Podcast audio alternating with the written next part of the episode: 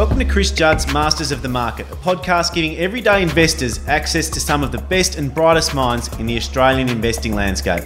Today's episode is brought to you by Think Markets, the trading platform where you could trade Forex, shares, CFDs, indices, and commodities.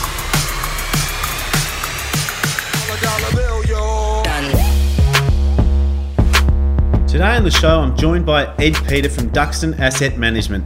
Ed's got exposure to broadacre farms, water rights and other agricultural products, making his point of view slightly different to the other fund managers I've been lucky enough to catch up with.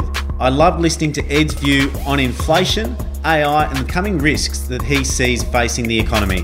Hope you enjoyed my catch up as much as I did.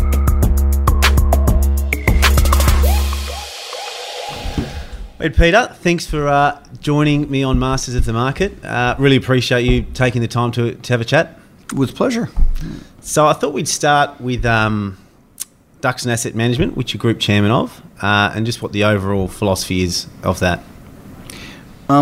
We're a very funny little company on the basis that we can invest in pretty much anything we want, and we're very late in the cycle, and being very late in the cycle you have to look at your risks and rewards. And I've had the pleasure of speaking with people who are far more famous than I am, like Niall Ferguson. And last time when I was at the Davos thing last year, and I had the opportunity to speak with Niall, and I shot my mouth off and said that one of the reasons I was doing the things I was doing was because interest rates were at levels that hadn't been seen since Jesus Christ walked this planet. Niall, in front of 400 people, goes, no, you're absolutely wrong. And you have to understand, Niall's one of my heroes. Yeah.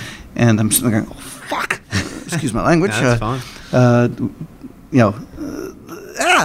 He goes, since we've had economic history, interest rates have not been this low. So pretty much everything we do is with a look to the future, yeah, and saying what could happen, what's likely to happen, and how do we want to be positioned for what we think are likely outcomes. Yeah.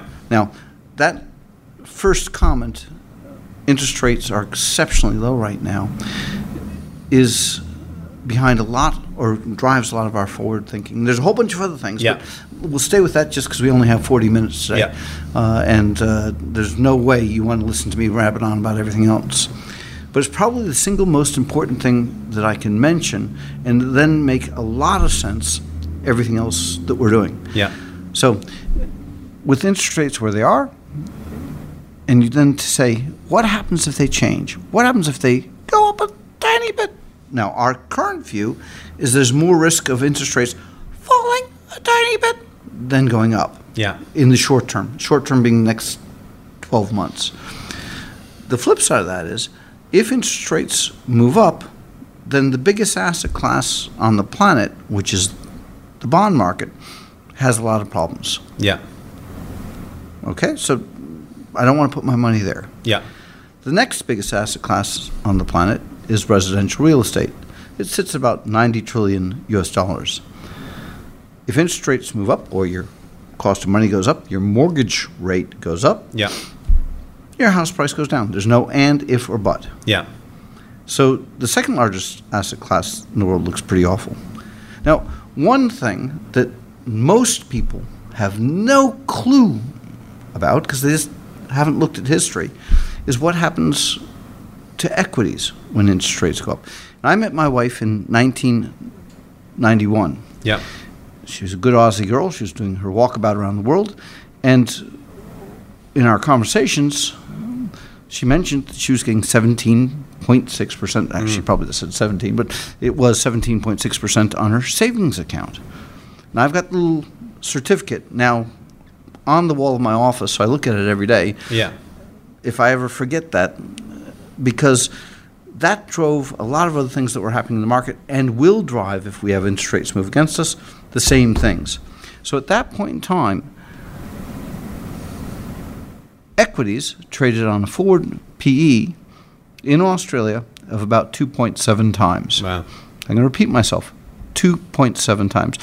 If you look at the S&P 500, US interest rates peaked the year before, and the forward-looking PE at that point in time was about 4.5 times. So the downside, if rates move against us, is off the charts. Rough back-of-the-envelope numbers, if you look at the ASX 200 and say, guys, current events, what happens if we go to our long-term cost of capital? What proportion of the ASX 200 exists? Well, currently, with the amount of debt that's there, you'd lose about 60% of it. So these things start getting very scary, and people don't think about these things. Yeah, I've spoken to most of the top fund managers in town, and you ask them the question, but they've been living 30 years of gently declining, sawtooth, up and downs, but declining in broad sense, interest rate environment.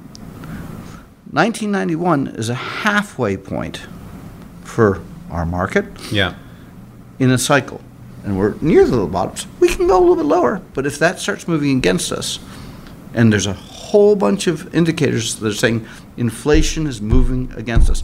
If you look at the political noises we're hearing right now, in the U.S., there's not one major contender for the Democratic Party that is not talking about taking from the rich, giving to the poor, and increasing the bottom end wage. If you take a look around the world and look at emerging markets, I can't find a market where we're seeing wage deflation. The only place I see wage deflation is in the, of the 7.4 billion people on this planet, is in the 280 white-collar, middle-class people like you and I, where AI is beginning to eat our pie. But pretty much the rest of the place, we're seeing inflation on wages.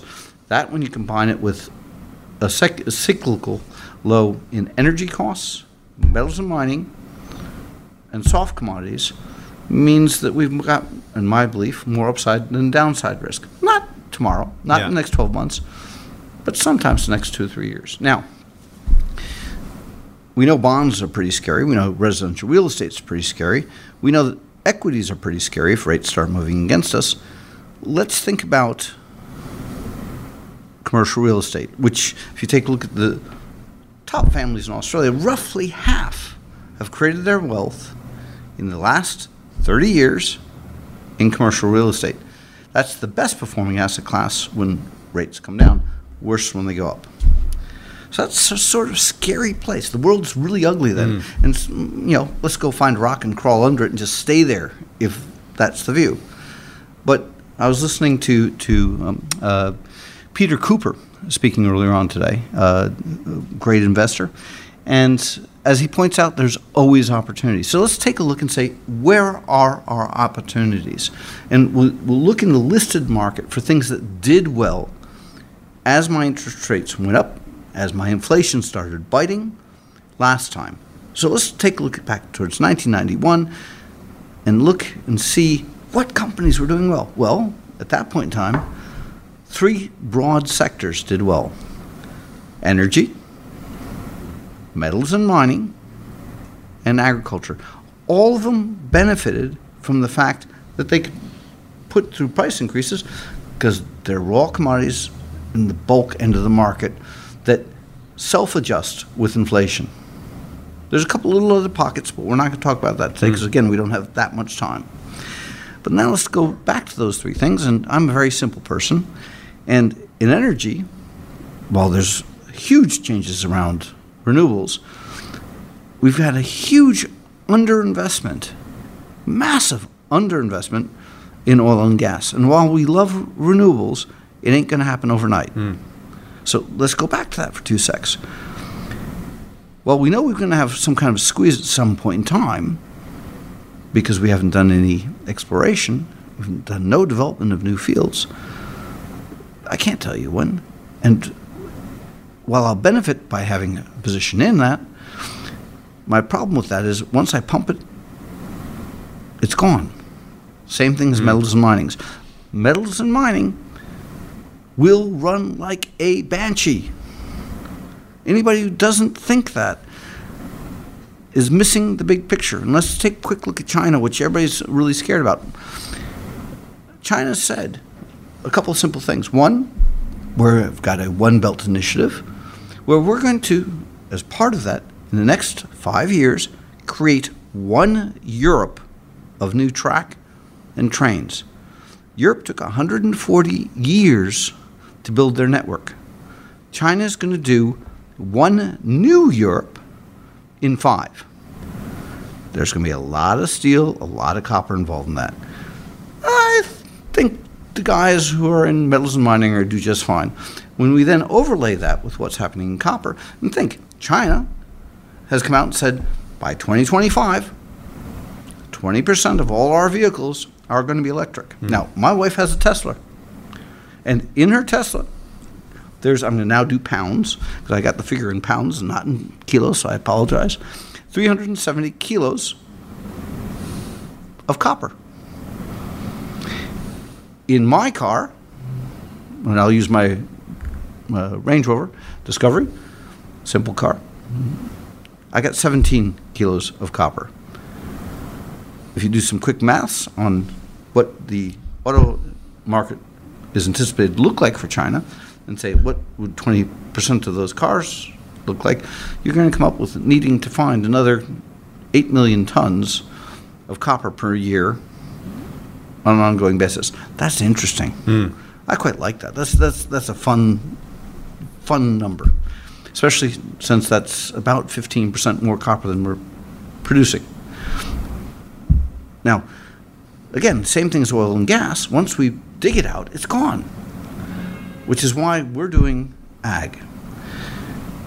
Ag, again, we're at systemically low pricing for the commodities. If you take the soft commodities as a bucket, the 73 major commodities that we eat and drink, inflation adjusted, we're on all-time lows. Mm. That's a beautiful place to start. That's a lovely place to start, because guess what? If I can make money at the all-time low and my commodity moves in my direction, all of a sudden it's huge free cash flow. It's a beautiful thing. And I'll illustrate this by talking about citrus in a few seconds. But I'm going to go back to just the overall frame first. For us right now, the play is being real assets that adjust with inflation, where we can keep debt, even though money is very cheap right now, where we can keep debt to a minimum unless we can lock in really long-term debt, so that if I do get inflation, my long-term debt gets eroded. So for us, we've got a big chunk of the Aussie wine industry. We've got tea in India. We've got some farms in Africa. We've got a good chunk of the dairy industry down here. I believe we're the biggest, or if not, we're certainly top 3. We've got, from memory, 25% of South Australia's apples. I think that's about 4% of the countries, but might be wrong with that, et cetera, et cetera, et cetera. So for us, we're putting our money where our mouth is.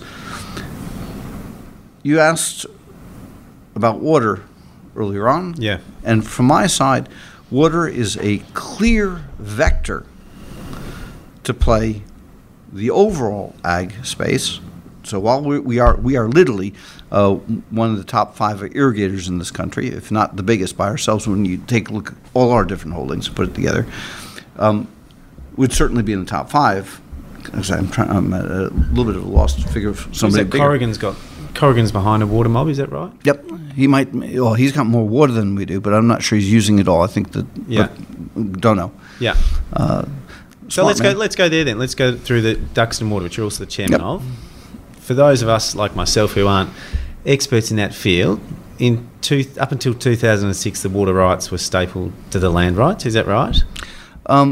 Basically, it was yes. And correct. Then in 2006, they were effectively unstapled, for want of a better word. What's happened to the water market since that time? So 2 things happened. One is that a bunch of people turned around and said, we don't really need this, and if I can get an economic value for it, let's get that money for it. Yeah.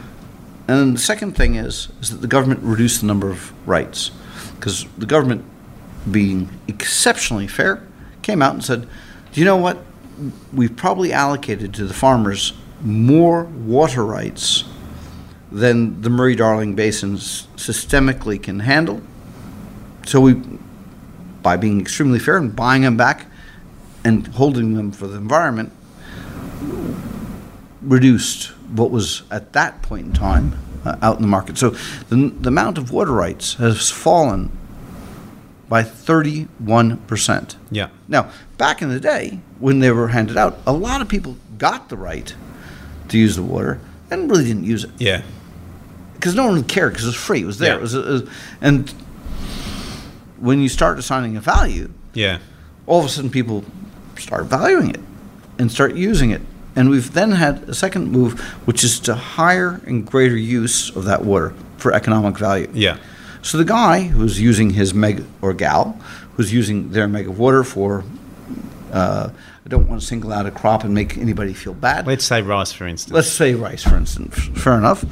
And had a return by using 1 meg of water, yeah, of 10 Aussie dollars. I'm making this up, yeah, as it goes.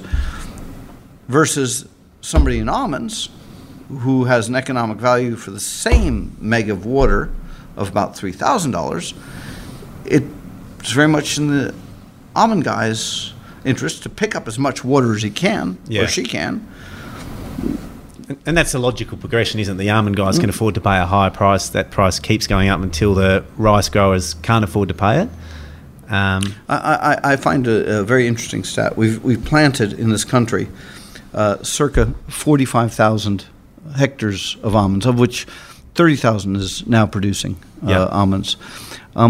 The Victorian Water Minister pointed out recently, publicly, that when those almonds, the last bit, the 15,000 that aren't yet mature, plus the declared plantings for this year mature, in a drought year, the almond industry by itself will need 100% of the water in the Murray-Darling Basin. Now, they're very, very, very, very profitable. So they will squeeze out other farmers.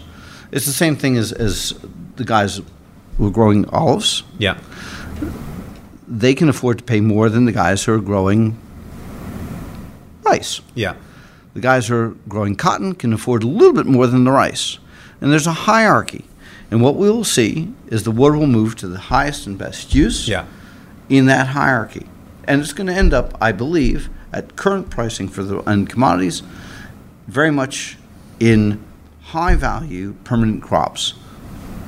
Vineyards, almonds, hazelnuts, walnuts, pecans, where Australia has a competitive advantage in terms of climate. Yeah. And even at that very high water price, if it ever gets up to those prices for our temporary rights, we can make an economic return. And so seeing how you see that future of the Murray-Darling Basin, some people look at Australia and say it should be the food bowl of Asia, and I've heard other people say it should more be the premium delicatessen of Asia, if you like, because we're a relatively high-cost country with high-cost land and energy and labour. Where do you see us in that landscape going forward? So I think that in the Murray-Darling as a space, you're going to see us moving towards, I think we're going to, that higher price of water is going to lead us to be ever more water efficient, because it's a valuable resource. So I think that's going to be hugely good. If you go to Israel and look at some of the technologies they've brought to bear with almost no water, and then the impact of that, it's been phenomenal. Yeah. So if we use our water wisely, we can move from being a delicatessen to being the grocery store. Yeah. Maybe not the supermarket, but, you know, on the Murray-Darling Basin. But be under no illusions. Australia's got lots of water. It's just where we don't have a lot of people. Yeah. So what about Northern Territory? Let's think about what could be done up there on relatively less expensive land and with unbelievably huge amounts of water, or Northern Queensland. Or let's move some of our water around. Chinese are building 1,000-kilometer-long pipes to move water because it's valuable, because they've got circa 15% of the world population, 16, and a little bit less than 8% of the fresh water. So And is it the same as electricity, where one of the issues with moving electricity large distances is you lose so much of it? Is the evaporation around water and transport significant, or it depends on how you transport it? Yeah, whether it's in a closed pipe or in canals and or diking systems. The flip side of that, or down riverbeds. Yeah. The flip side of that is it's, if you're going to pipe it, you also have an energy cost. So you have to think about both aspects, and you have to do your add up of what you want. But there's large tracts of this country which are totally able to be farmed and are used maybe for pastoral assets that we could use for cotton that the world needs, the grains, the permanent crops.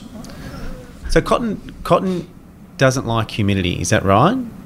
And hence why, even though it uses a lot of water, it's sort of relevant to grow that in Australia potentially, as opposed to rice, which just is probably a more natural fit elsewhere. Is that fair? Yes, but we could grow rice easily in the Northern Territory. Gotcha. We could grow cotton in the Northern Territory. Yeah. We don't have the infrastructure there. Yeah. But the quality of the land is certainly there. We're using it for cattle instead, but it's not like it's not being farmed. Yeah. So it's best use of land, and I think that as we put pressure on the Murray-Darling, you're going to see that move north. From our side, this is, and we see that as a long-term opportunity. So from our side, we're trying to think about where the future sits. Yeah. We're investing in places where we see big free cash flow at very low commodity prices, where if the commodity price starts moving our direction, that we then benefit from that.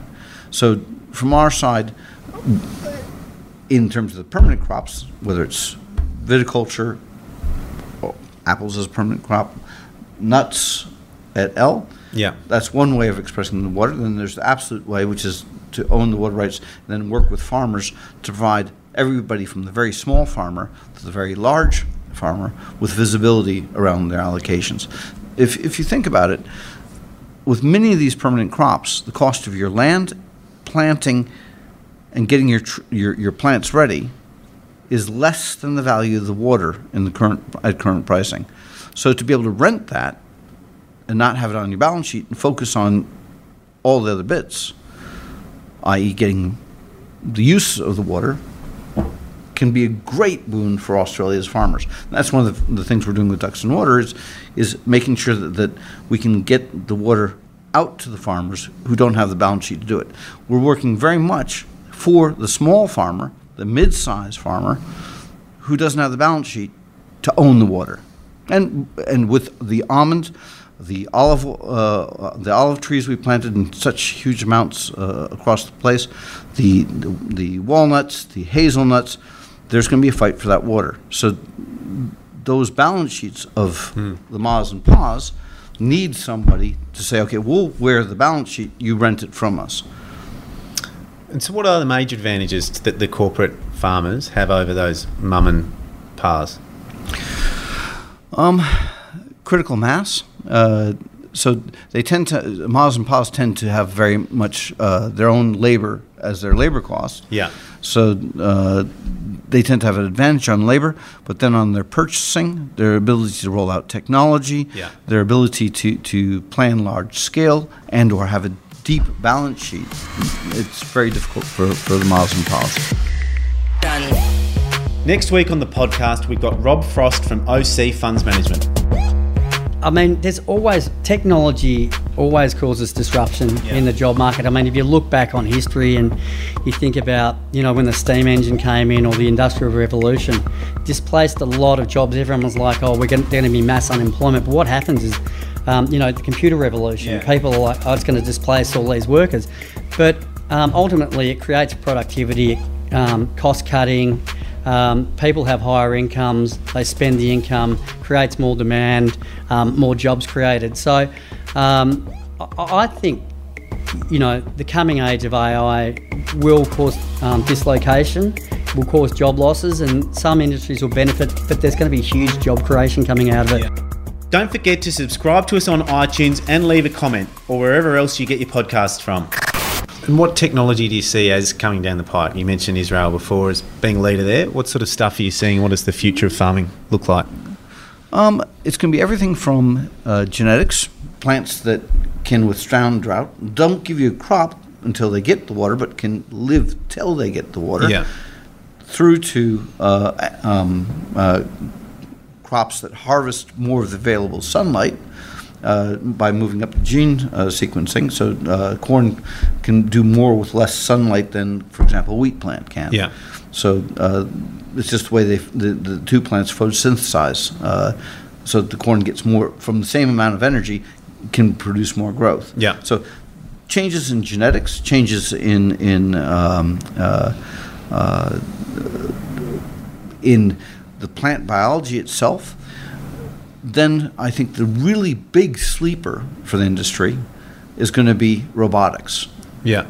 Robotics will change everything. It's not necessarily going to be good for labor, because if we can have a robot that comes and picks apples and does it when it's best, which is after midnight because it's cooler, doesn't get tired, so there's no thumbprint or bruising of the apple. As the thumb gets tired, you actually tend to put more pressure on as you're picking. So with a machine, you won't get tired, so you don't have to do the pressure. You can use photonics. So in the low light environment, say, that apple's ready, that apple's not. You can pick to size. So all of a sudden, you can take a lot of human labor out of the mix and bring down costs, improve your product. Now, it doesn't take too many steps forward with current technology to see a moment in time where we've got a small robot, maybe the size of my telephone, walking through a field and saying, that bug I don't like. And with a blast of compressed air, blows its little head off. Oh, that bug I like, so I'm going to leave it there. That's a weed, so I'm going to snip it, either by using a quick flash of a laser to just collapse the cells at one level, or maybe mechanically clipping it.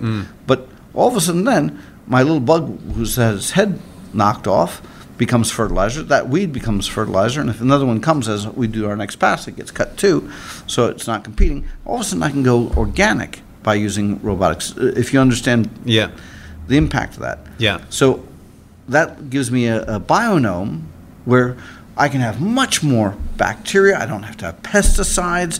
I don't have to have herbicides. And I can be a much more natural farmer, because I've got somebody who's out there literally snipping every single weed and getting rid of every bug. So my produce looks beautiful. My ground doesn't fill with chemicals. And hey, let's put a solar cell in the back of the little robot, and all of a sudden it's a very interesting environment we're in. So that's not that far away. See, that's the future you paint, and that to me just seems so deflationary. You know, we spoke at the start about wage inflation as a sort of an existential threat, and then so many industries where this future looks like robots and automation, which has the potential to have such a deflationary effect on wages. What arm wrestle do you think is going to win? In the next 10 years, I think it's the wages. Yeah. I think it's going to be things like the universal wage that comes in. I think it's going to be modern monetary theory, all that sort of. I think that that you've got every single major central bank on the planet is trying to create inflation, because the only mathematical way to get out of the current problem with the huge amount of $250 trillion US dollars of debt out there is to inflate it away. So you've got a lot of unbelievably bright minds trying to create inflation. You've got the entire left wing, for various reasons, that wants to reallocate wealth. I have no issue with that at all. I think it's actually a good thing to have a universal wage. But you know, I'm not going to talk politics. No, we can talk about whatever you want. From my side, I'm fiscally probably the most right person you're ever going to see. Socially, the most left person you're going to ever see. Well, modern monetary theory. I mean, I'm very new to investing game. That just seems terrifying to me, the idea of printing money and basically handing it out, and what that does to your fiat currency. Do you want to explain to the viewers or listeners, because you do it more eloquently than me, what it is and what your view is on it, and if it's coming? I am absolutely unequivocally certain that we're going to see inflation come. I cannot tell you when. I think that we will see a reallocation of wealth. Yeah. And that's going to be inflationary. Already when I travel the world, and we've got investments in all sorts of emerging markets, I can't find an emerging market on the planet where there isn't substantial wage inflation. Now, I'm a person in law of big numbers. Yeah. We've got 7.1 billion people across Africa, Asia, developing Europe, Latin America, who are all seeing their wages go up.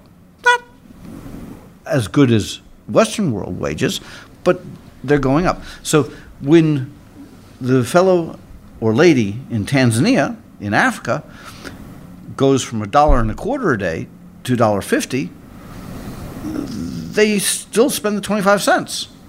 Maybe they buy a little luxury. But it's the law of big numbers. As you have 7.1 billion of them out there buying that little luxury, that creates demand. Where I'm seeing deflation is in the white-collar workers, where doctors are slowly being replaced by AI and will be replaced in many roles in terms of surgery, et cetera, et cetera, et cetera. Now, what will happen? We'll have more efficient, better space, better hospitals, better food. Well, I suspect have a period of time where people have more time on their hands, but we are going to see that adjustment. I believe politically we're going to see that translation of minimum wage, whatever you're going to call it. Yeah.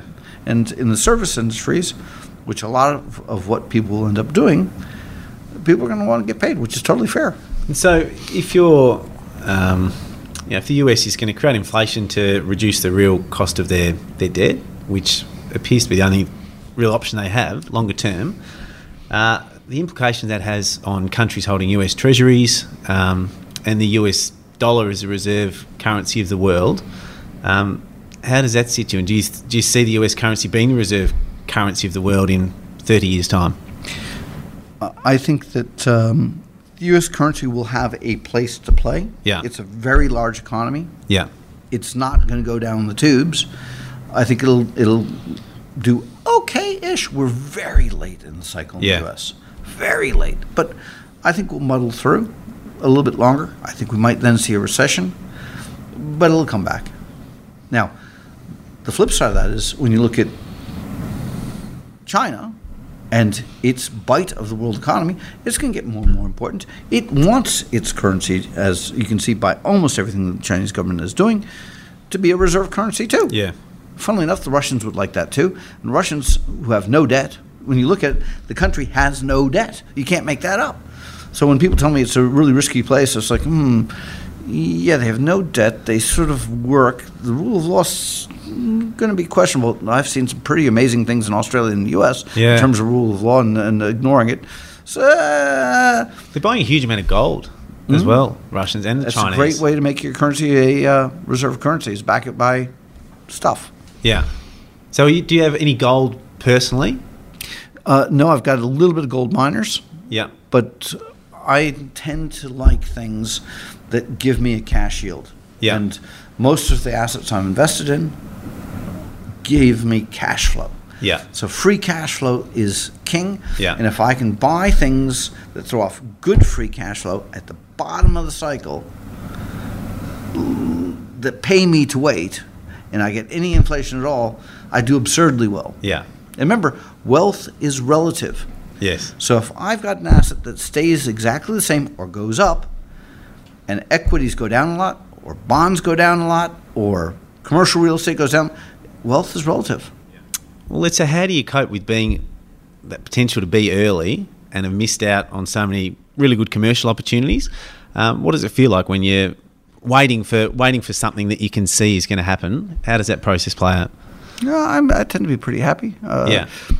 During the dot-com boom, I was running a reasonably big equity business, and pretty much everybody was telling me I was missing it. I didn't understand it. I was a dinosaur. And it was a case of I just couldn't make sense of it. I couldn't make sense of the valuations.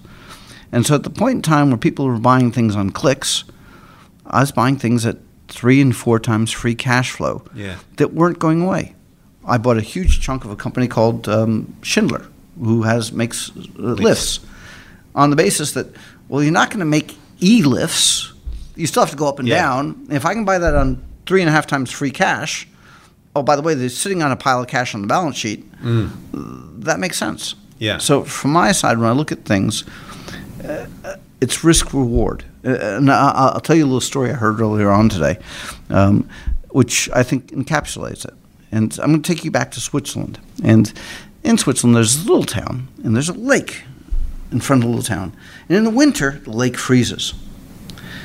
And one of the people in the town goes, I'm going to start an ice skate rental company. Because it freezes and you can do beautiful skating, and I've skated on the lake, it's great and it's beautiful, it's a lovely experience.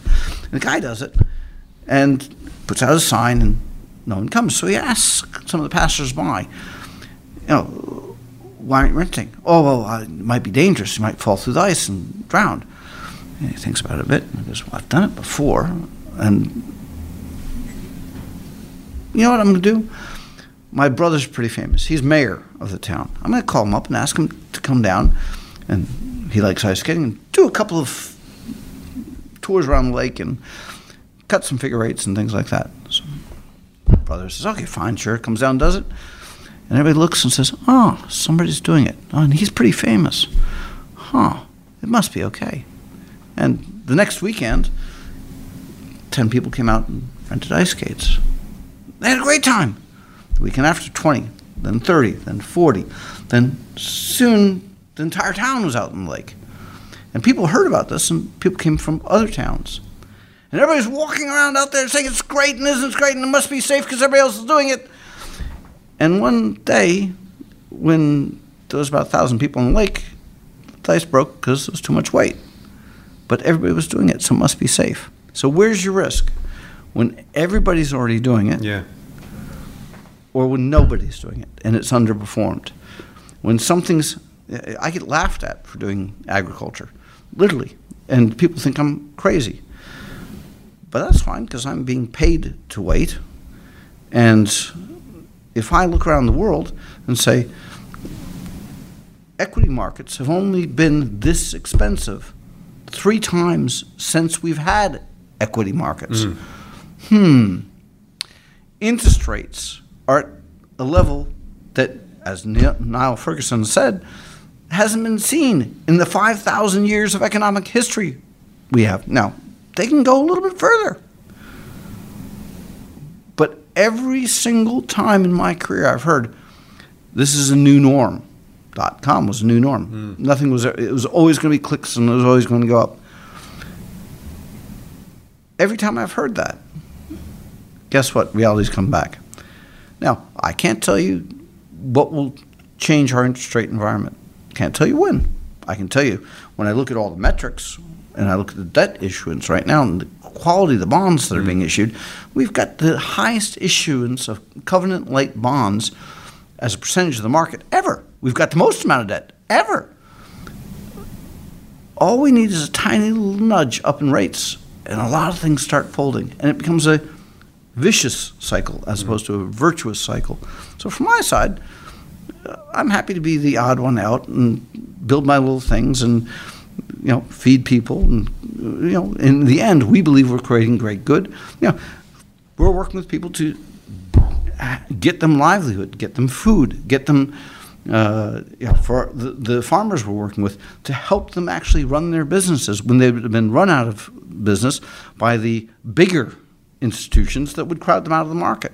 So we're giving them that ability. And then for our investors, that does really well for them. You know, for us, our first dividend was 2.3, the next one was 2.4, the next one was 2.5, the next one was 2.6. We've just paid 2.7. We've said probably 2.8. You know, that's public. And we've said then after that we were expecting to continue.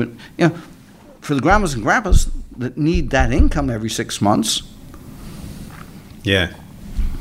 Does it help to be disagreeable when you're... Hopefully I'm not disagreeable. No.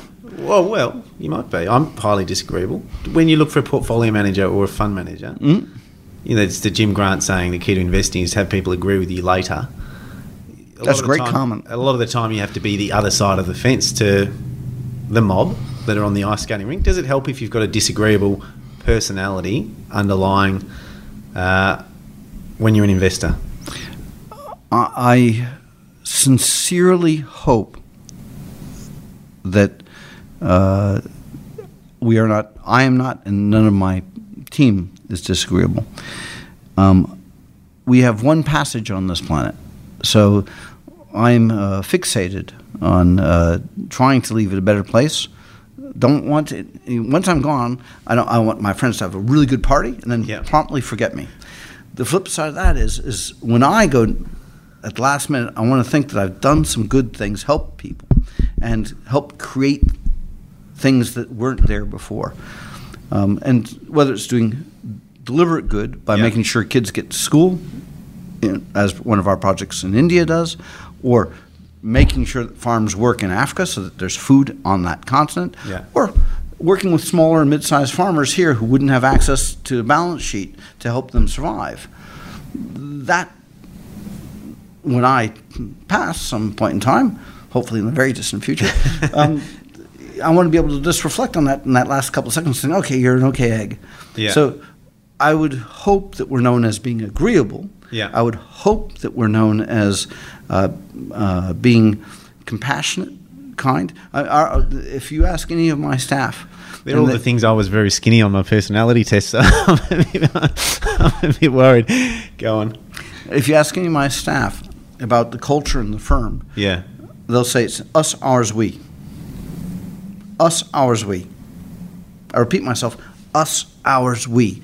Team. Not I, me, mine. Second bit, clients come first. The people who trust us with their money come first. My staff comes second. And gosh, we do very well as a company out of that. Yeah. Because if my clients are happy, they come back. If my staff are happy, they stay and they make my clients happy, and the company does well out of that. From our side, we try very hard to be good community citizens, but to have an ethos that looks after all stakeholders. Now, we screw things up. We're not perfect, and nor will we be perfect for all time. No matter what happens, we will screw something up, and we will try and look ourselves in the mirror when we screw something up, say, that went wrong, let's figure out what went wrong with it. We've had some unbelievably good investments and some real turkeys. The important thing is to learn from the turkeys, try not to do it again, figure out why it happened. If anything, spend more time looking at your failures, because maybe the successes were all luck. On that note, thanks for joining. Really appreciate your time. Brilliant. Thanks again to Ed for giving me so much of his time today and educating me on how he views the market. Some of the key takeaways were the common sense approach Ed uses when thinking about his investment portfolio, the way he views value and risk, plus his simple story about people ice skating on a lake is food for thought for any current day investor investing in the most popular stock of the day. Next week on the show, we speak to Rob Frost from OC Funds Management.